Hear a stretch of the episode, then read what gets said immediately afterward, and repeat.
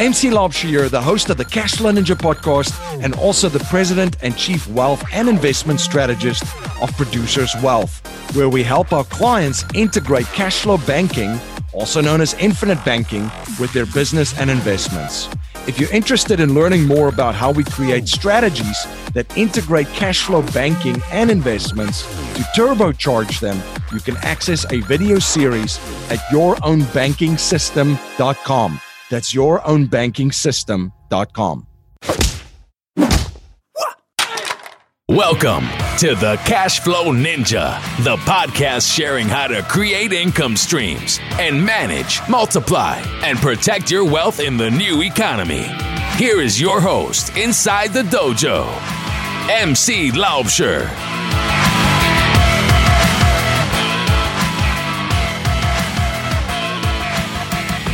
Hello, Cashflow Ninjas. MC Laubscher here, and welcome to another episode of the Cashflow Ninja. I have a great show for you today, and in today's show, we're going to look at the art to underwriting a multifamily real estate deal. My guest in this episode is Omar Khan from Boardwalk Wealth.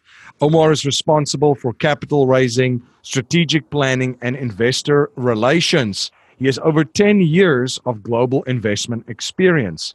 He has participated in capital financing and merger and acquisition transactions valued at $3.7 billion. He is a CFA charter holder and graduated with honors from the University of Toronto with a BCom in finance. Omar moved from Canada and lives in Texas with his wife and newborn son.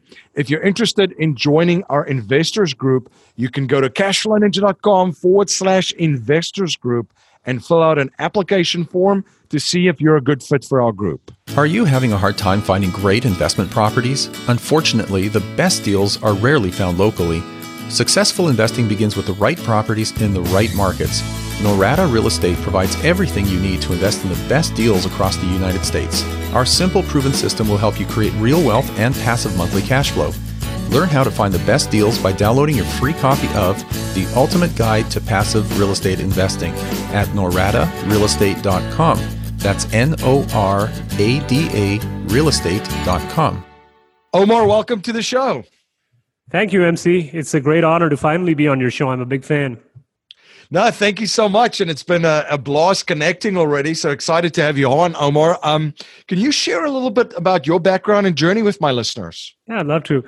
So I'm a CFA charter holder. That's just a fancy way of saying that I spend most of my 20s working 100 hours a week and then studying the remaining hours. And so that's that. I did 10 years of investing across real estate and commodities. So my background's in M&A, in bulge bracket investment banks. I've done $3.7 billion in capital financing and M&A transactions. And now I syndicate large multi-million dollar deals across the U.S., primarily in multifamily and self-storage. And those are definitely interesting markets. Let's talk a little bit about your philosophical approach to building wealth and investing. If you don't mind sharing just how you approach it, your philosophy, and then also if you have a framework and a checklist that you draw from in decision-making. So look, the CFA side of me would like to say that I should be fully diversified and I should just be, doing all those things that you're taught in school. And then what I was doing basically on the asset management side in the bank. But from personal experience and my family's experience, what at least I figured out and realized over the last few years is that, look, my family is an entrepreneurial family. And whereas it's understandable that one has to be diversified, you still at various needs, if you want to be truly wealthy. And I was very privileged to be born into a reasonably well-to-do family that has generational wealth, that you need to go all in sometimes. So it's that Warren Buffett saying, right?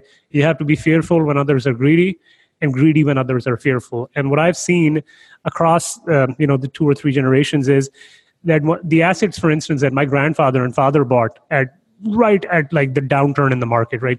Primarily commercial real estate assets. I mean, they've been a bedrock of our family's portfolio and have provided us so much income and capital appreciation over the last 2 or 3 generations that it's just unreal. So whereas, I tend to feel that diversity is important, I'm coming to the realization that as a business person, you have to go all in sometimes. But you have to take really calculated risks. You can't just be going in guns blazing all the time. Yeah, and it's a little bit, obviously, a different perspective to folks that are listening to a lot of folks telling them to put as many eggs in as many baskets, but you've seen it firsthand that, listen, you have to calculate it, but when you go in, you've got to go in and able to make a big move. Oh yeah. And look, part of that is also part of that is just emotion, managing your emotions also, right? Because it's like, I don't know if you follow soccer, but Alex Ferguson said around the time when it's crunch time that it's squeaky bum time, right? Yep. If your palms aren't sweaty when you're making a big decision and you're not a little nervous, that means it's not a big enough decision. So you've got to be taking big decisions, but they've got to be calculated bets. Speak to that a little bit, because a lot of people talk about financial IQ, and obviously academic IQ is what a lot of folks look at, in our life, I guess, in our society. But that emotional IQ that nobody talks about is a massive, massive indicator of success and how you manage your emotions. And I think it was Blair Singer talks about the little voice, right? And little voice mastery, how you master that voice. Mm-hmm. And self-talk. Well, look. MC, I was privileged enough to go to a really top-tier school, University of Toronto. Then I did my CFA. I worked in bulge bracket banks. But the one thing that I kept seeing across the board was the fact that I was surrounded by super intelligent people, okay? And you know who was making more money than these people? People who were either business people, who'd taken a risk, who had either, calculated risk. But the people who were successful weren't necessarily more intelligent. They were just more emotionally in control of the situation. So when a bad time did happen, they weren't paralyzed. And every time some bad thing happened, it's bad and it sucks, but they looked at the opportunity and they immediately zeroed in on the opportunity, right? So there were lots of guys I worked with in the investment bank that had a PhD or this and that, but they made like 50 times less money than a couple of my, people I know in my family or family friends who barely have a college education, man, and they're crushing it. Yeah, it's so true. Let's talk a little bit about your syndication career and some of the deals for underwriting. When you look at specific markets, let's talk a little bit about your view on some of the markets that you operate in. Maybe share why you've picked certain markets on your journey and what attracted you to those markets. Well, look, I live in Dallas, and I think Dallas is a fantastic market, not just as a market to invest, but just to raise your family, do all of that stuff. But when we were looking on where to invest our money, our network's money, our family's money, we kind of had to look around at a few parts, right? So obviously one's a job growth, income growth, all of that stuff. But the other thing we're looking at is what kind of income is growing? How quickly is it going? What is the net migration? How affordable is someplace? Because a lot of the assets that we're buying with the intention of holding them for 7 to 10 years. So for us, short-term dips or market going up, they don't really factor that much. So currently, we're heavily invested in Florida. We've done a few deals in San Antonio. We're doing one in Austin. And the deal there is, again, we're looking for cash flowing assets with a high capital appreciation potential, but we're not trying to maximize just for returns. We're also trying to maximize for peace of mind and giving ourselves a margin of safety. Those two markets are two markets where just people are pouring into, Texas and Florida. Oh yeah, it's been interesting. Just interesting to see it. And Arizona is in there as well, where a lot of people from California are moving into Texas, into Arizona, and then obviously Florida has the demographic play, and of course the favorable tax treatment. What's your view on some of this? Well, look, as a Canadian, I can tell you this. One of the big things that I realized was that I never wanted to invest in a market that had the landlord laws of, say, an Ontario or British Columbia or some of these coastal markets. When I'm investing in a market, one of the big things that I look for is how friendly are the laws. And in the markets we've talked about, Texas and Florida, one of the big attractive features, apart from all these income growth, job growth, is the fact that these are landlord-friendly laws. So if a tenant doesn't pay us, the rent, we work with them to help them pay us the rent. But look, we also have a business to run. So we work with them to place them in a separate apartment building or a separate affordable housing. But this way we get the unit and we can quickly lease it out. So that's one of the things. But I do think all the markets that we've talked about, they're very hard. So this is why, again, like that earlier conversation, you have to be really picky and choosy. You just can't go guns blazing. And a lot of times what we're seeing is that even really nice, attractive assets, people are just overbidding for these assets to the point where they're just not attractive anymore. Yeah, I think that's when that contrarian bone of mine starts itching where, you know, someone that I consider as a mentor is Doug Casey that always talks about you have to look at assets and asset classes that are really, really undervalued and that people are, quote unquote, hating at that moment, right? Yeah. That they don't pay any attention to because obviously there's some markets that's definitely frothy in the real estate. Let's talk about that. So those markets right now, you see that there are some folks overpaying for assets. Where do you think we are in this, in this market cycle when it comes to Florida and Texas? Because there's definitely been some big movement because of the laws. Unfortunately, these days, you know, states haven't realized that they're competing for for residents yet, right? Countries will be soon too, by the way. But what are some of your thoughts? Well, first of all, the number one point is you don't have to realize that something's happening for things to be happening, number one. So we always have to know that. I personally think, you know, again, it's that saying, you know, price is what you pay, value is what you get. Mm-hmm. So I don't think there's any asset in the world that is so attractive that you can pay any price for this asset. So for me, I'm the kind of guy, man, I grew up on a very strict Benjamin Graham sort of philosophy. So for me, a lot of times, I'd even go down to a C- type of asset if I'm getting it at the right price. And I bought all the way from an A- all the way down to C-. Because it all depends. What kind of price am I getting? How much margin of safety do I have? And how much room do I have for the upside? So if I can manage my downside, the upside takes care of itself. Now, there's an art and a science to financial freedom. And the art is the person, right? The unique ability, the what you're interested in, what you know, what you study, what you learn, all that kind of stuff. And then obviously the science is more just math, the unemotional side to it. When it comes to underwriting deals, what are some of the things that you look at? And maybe there's a checklist of underwriting it and maybe tie that into... tie that into the software project that you've been working on as well, because I'm sure that kind of overlaps, right? The checklist that you have what's in the software. Well, yeah. So just to give you a high level overview, right? For instance, big things that I think investors should be looking at, especially at this stage of the cycle, is basically what are the rent growth assumptions like? How aggressive or not aggressive are they? People tend to be between 3 and 6%. 6% is on the high end. 2 to 3% is in the low end, but it all depends by submarket. Then what is your exit cap reversion? Like how many basis points are you adding on top of your purchase cap to kind of figure out what your exit valuation would be? But some of the other items, you know, we look at are, hey, what's the unit mix like? You know, at this stage of the cycle, we want more stabilized assets. So we're looking at assets that have more of a unit mix weighted towards, say, 2 bedrooms and 3 bedrooms and one bedroom and studios. Or, for instance, what submarket it is in. So 3 years ago, you could have pretty much bought in any submarket and made money. But now we're going to see that there's going to be the winners and there's going to be losers. And markets that are doing submarkets, not just markets, because every market has a lot of submarkets. Markets that are affluent or relatively more affluent, they are going to continue to do good because they keep attracting those citizens. They keep attracting those peoples. And markets that either have a bad image, reputation, or are just not economically doing good, they're continuing to decline. And we're going to see this as we go deeper and deeper into the cycle and possibly into a recession. I agree with you on that. So let's talk a little bit about the software that you have been developing, I guess, that you're launching in 2019 that could potentially help syndicators and people underwriting commercial real estate projects. Well, thank you for that. I totally forgot about that. So, look, that software basically relies on our 2+ decades of experience. What you're getting is not some $80, $90 spreadsheet to download online that the guy making it has no idea, and now you're using it and you have no idea what's going on. This is people who've done over $150 million of deals. These are the tools literally that we use within our own business.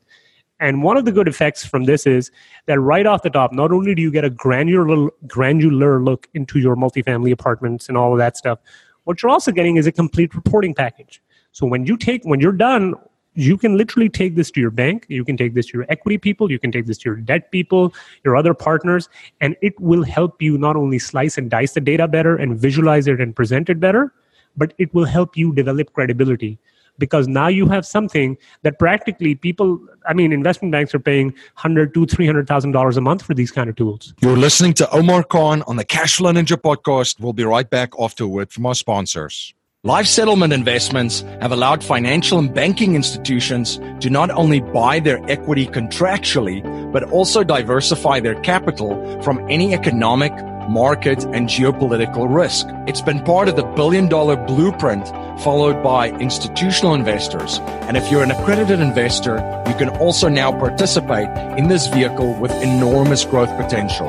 You can watch an informational webinar presented by one of the premier organizations providing life settlement investments, Penumbra Solutions, at cashflowninja.com/life settlements. You're listening to Omar Khan on the Cashflow Ninja podcast, and I'm back to our interview. That's phenomenal. Where can listeners learn more about the software and get a demo and so forth? Well, you can go to our website, dealanalytica.com. and register, and we'll send you all the goodies and all the stuff. And or you can email me at omar@boardwalkwealth or omar@dealanalytica.com. And I'd be more than happy to answer your questions. A lot of times what happens, MC, is that people reach out to me. They're doing one deal, but they got stuck because they were, using some mentor's Excel spreadsheet. And then they realized, oh no, this is a lot more complex than my weekend course or weekend instructor told me it was. So as long as you kind of know what the pitfalls are, I think that just helps you provide better perspective. Gotcha. What role have mentors played in your life, Omar? Oh, everything. I would be nowhere without mentors. MC, I am the poster child for second chances and good mentorship. So, I mean, across multiple countries, mentors have always played a good role because I think a lot of times they serve as role models. So even somebody doesn't have to say anything to your face, but they can serve as good role models, number one, just as a means to conduct your life. But otherwise, for instance, what they've been able to do is whatever, for instance, I could have done in 10, 20 years, they've been able to do in 5 years for me. So they can just make one call, introduce me to somebody, and now my problem is solved. Right? Yeah. Or they can make an introduction, or they can provide a perspective that either I don't have or would take me forever to develop. And just having that Rolodex of people who are trustworthy, who are accomplished, and who you respect, oh man, it has accelerated my career and my life. To literally, I mean, I would be nowhere without good mentors. Studying people is a big part of that too. Who are some of the people that you've been studying, and who are you studying currently? Well, see, it varies from time to time because sometimes, initially growing up, I would study guys like Michael Jordan. And by the way, I didn't even know visualization was a thing because I'd read a story once as a kid. It was called Imagine Success. And I was like, wow, this is pretty cool. And then I saw Michael Jordan, and he talked about it. And there was a cricket player out of West Indies called Brian Lara. I don't know if you follow cricket, right? Oh yeah. And he talked all the time. He's like, when I was going and I was standing there for 7 hours, I just kept thinking what I was going to do, and everything that was in my head, I just did it, right? Right. So I do a lot of that. I do a lot of meditation these days.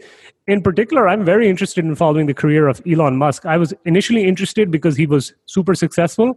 And now I'm trying to think, is this guy going to crash or not? And how badly is this guy going to crash? Right. No, it certainly keeps it interesting because there's so many different sides to it. And of course, the media is a different discussion in and of itself. Oh, dude, I'm off Facebook, man. Honestly, I think it's like... I think it's just toxic, man. Don't even start. Yeah, and Elon's been getting a lot of bad press, so you never get really the full story. So, but he has been an entertaining fellow to watch.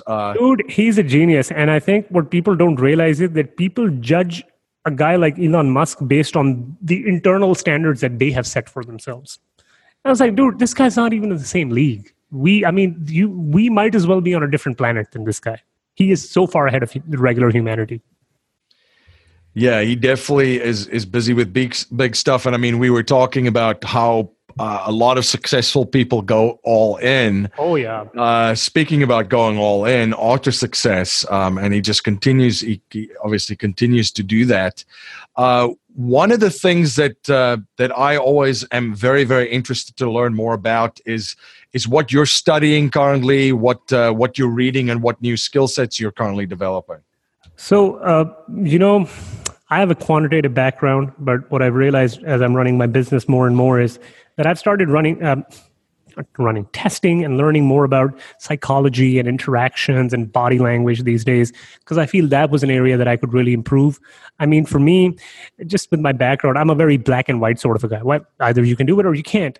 And as I'm growing up and maturing and as I'm running my business, I'm realizing, okay, I need to bring in shades of gray and I need to be more empathetic and I need to understand people from a people's perspective. So as a result, I'm learning a lot more about behavioral economics, psychology, you know, the art and practice of influence, right? Those sorts of things. And again, the reason is, look, to round out my personality, but also to grow as a person, because I'm a very rational, quantitative sided person. But I'm realizing now that I have a kid as well that I need to up my game basically and become a more well-rounded individual. Absolutely. It's definitely a game changer. One of the things that I've been reading as much as I can up on, and also speaking to folks is about recession investments, right? And in recession strategies. And obviously, if you look at where we are now in market cycles and asset cycles, we're definitely overdue or shortly due for another recession. It's just, I mean, these are just the cycles that continue over and over throughout history. What are some of the things that you're looking to do to position yourself for a recession? And what are some of the strategies that that you're looking at implementing and executing during a recession? So I went down the whole investment banking CFA route, and now I've come to the realization that I like to keep things really simple. So I like to basically eliminate all sort of debt. And by debt, I mean bad debt. I don't mean like a mortgage if it's a good house or like getting any sort of loans on your property or whatever. I'm not meaning that. I try to get all consumer debt, pretty much everything out of my life.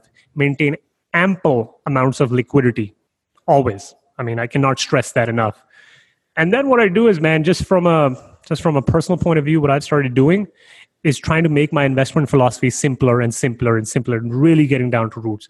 So doing less and less financial engineering and heavily focusing on the operation side of the business and organically growing that. Yeah, that's a very big part of value creation, that operating side and management of it, that I think is overlooked by a lot of folks in investments, where they're, as you mentioned, so much looking at financial engineering and trying different things that, you know, as you said, try to keep it simple. It's right there in front of you. By increasing the value of your operations and your management, you increase the value of the asset. And then just keeping a lot of liquidity on hand. I mean, nobody ever went broke having a lot of cash, MC. That's right. No, and I mean, and obviously developing relationships is another thing looking at too for recession, because I mean, if you just look at what some of the wealthiest folks are doing, it's developing themselves as an asset and then investing heavily in themselves and in relationships. MC, I'll just give you an example, literally what happened in the morning, just on that relationship example. So since I moved from Canada, I have some of my money, quote unquote, stuck in some of my Canadian banks. And they're in like the RSP's equivalent. The RSP is a 401k equivalent and all of that. Anyways, long story short, to get that money out, I would basically, if I had to transfer it to the US, I would pay a 25% penalty. So you know what I did, MC? I literally called up my buddy George, and I needed a quick 50,000 because I have to put some earnest money thing. And literally, George transferred 50 grand into my account like that. Why? Because we have a relationship going back a decade plus. We barely, we work with each other, and not many people would do that. I mean, my wife's a physician, and all of her group makes a lot of money and stuff. But she was like, whoa, George did that in 5 minutes? And it's like, yeah, because, every single time George wanted me to do something, I would hop on a plane in 5 seconds, I'd be there. But that I just wanted to point out like how powerful relationships are, because otherwise I would still be on the phone with the bank trying to explain to them that it's my money, I need to take it out, so figure it out. Right. I was just chuckling that you have to explain to the bank, well, it's my money. Dude, it's the bane of my existence, but maybe this is just a pet peeve of mine, but I honestly think people who work in retail banking, man, they need a refresher in common sense, man. Now, let's talk about, we've touched on some principles and investing principles, and a core message of the show is principles and values, because, money is obviously just ephemeral. A medium of exchange and a representation of value. So the core message is to leave our families and communities and the world better. then we found that by passing down that mindset and along with these values and principles to future generations, not just money. So if you cannot pass on any money to future generations, and we're only allowed to pass on 3 principles to them to build wealth and achieve happiness and success, what would they be? So number one, I'd have to rely on my mom. And it pains me to say this now because she's told me this so many times and now I'm doing this. MC, I've come to the realization that intelligence is extremely overrated. Hard work trumps intelligence 10 out of 10 times in my book. So that, followed by determination. And number 3, you need to have self-confidence to realize that if you've taken a decision, and look, you've done your analysis, you've taken a decision, then go all in. Don't try to have your feet in 2 boards. Don't, like it's that saying in the Bible, I think, no man can have 2 masters. So if you've decided, if you've taken a decision and you're going to work hard towards it, go all in. Don't look here and there. Just do it. Very, very powerful. Omar, what is on tap for Omar in 2019 and the little bit we have left here of 2018, whatever you're excited about? What are you looking forward to? Well, I'm obviously always looking forward to learning and meeting new people, learning from their experiences and hopefully contributing something to them. On the business side, we're closing about 140-unit deal in Jacksonville in the next few days. So really excited for that. And apart from that, now that I have a son, I'm realizing that there's a lot more to life than just work, MC. So, looking at that and just seeing my son grow up. He's 13 months old. He's just grown up so much. Every week I feel he grows up. And I think that's rounding out my personality really nicely. Or rather, I hope it is. No, it's a game changer. My son is 18 months and it's the same thing. It's completely changed the way that I look at life. And it just puts everything it gives you more perspective. Have you learned to say no? Yeah, absolutely. So everything is no at the moment. My son can't say no, but when he wants to say no, he's saying no. Yeah, there you go. There you go. Omar, where can my listeners follow you? Where can they learn more about you? You'd mentioned earlier where they can reach out to you about the software for commercial underwriting of real estate investments. Yep. So you can go to our website. It's this is for multifamily investing. You go to Boardwalk Wealth, BOARD walkwealth.com. You can register and, you can register for our distribution list. You can email me at Omar, OMAR at boardwalkwealth.com. For the commercial underwriting software, please go to www.dealanalytica, analytica.com. Or you can email me at Omar at dealanalytica.com. Fantastic, Omar. Well, thank you so much for connecting and thank you so much for coming on the show and sharing your journey and your knowledge and providing so much value for my listeners. And thank you very much for having me. And thank you for being an inspiration, MC. I love what you're doing. Keep doing it, man. Thank you. M.C. Laubscher, the creator and host of the Cashflow Ninja and president of Producers Wealth. And I'm on a mission to help you achieve economic and financial freedom as quickly as possible. I achieve this by integrating the infinite banking concept with real estate investments to increase your efficiency and returns and recapture cash flow that you're not even aware of that you're losing. I share the #1 strategy for investors in my holistic wealth creation course at yourownbankingsystem.com. That's yourownbankingsystem.com. Thank you for joining me again on the Cashflow Ninja. Thank you for all your support. You rock. If you like what you hear and appreciate what we're trying to build here at the Cashflow Ninja, please subscribe, rate, and review our show on iTunes and share our show with family, friends, and your network. If you're not a subscriber to our newsletter, you can sign up for our newsletter at cashflowninja.com or text Cashflow Ninja to 44222. I'm also posting daily videos on Facebook and YouTube and will live stream weekly starting May 2018. To make sure you don't miss any of the live streams, please like and subscribe to my Facebook and YouTube platforms. I'm also dropping content on Instagram daily. Be sure to follow us on Instagram to get in on the action. I want to thank you for spending your most precious resource with me today, your time. That's our show for today. Until next time, live a life of passion and purpose on your terms.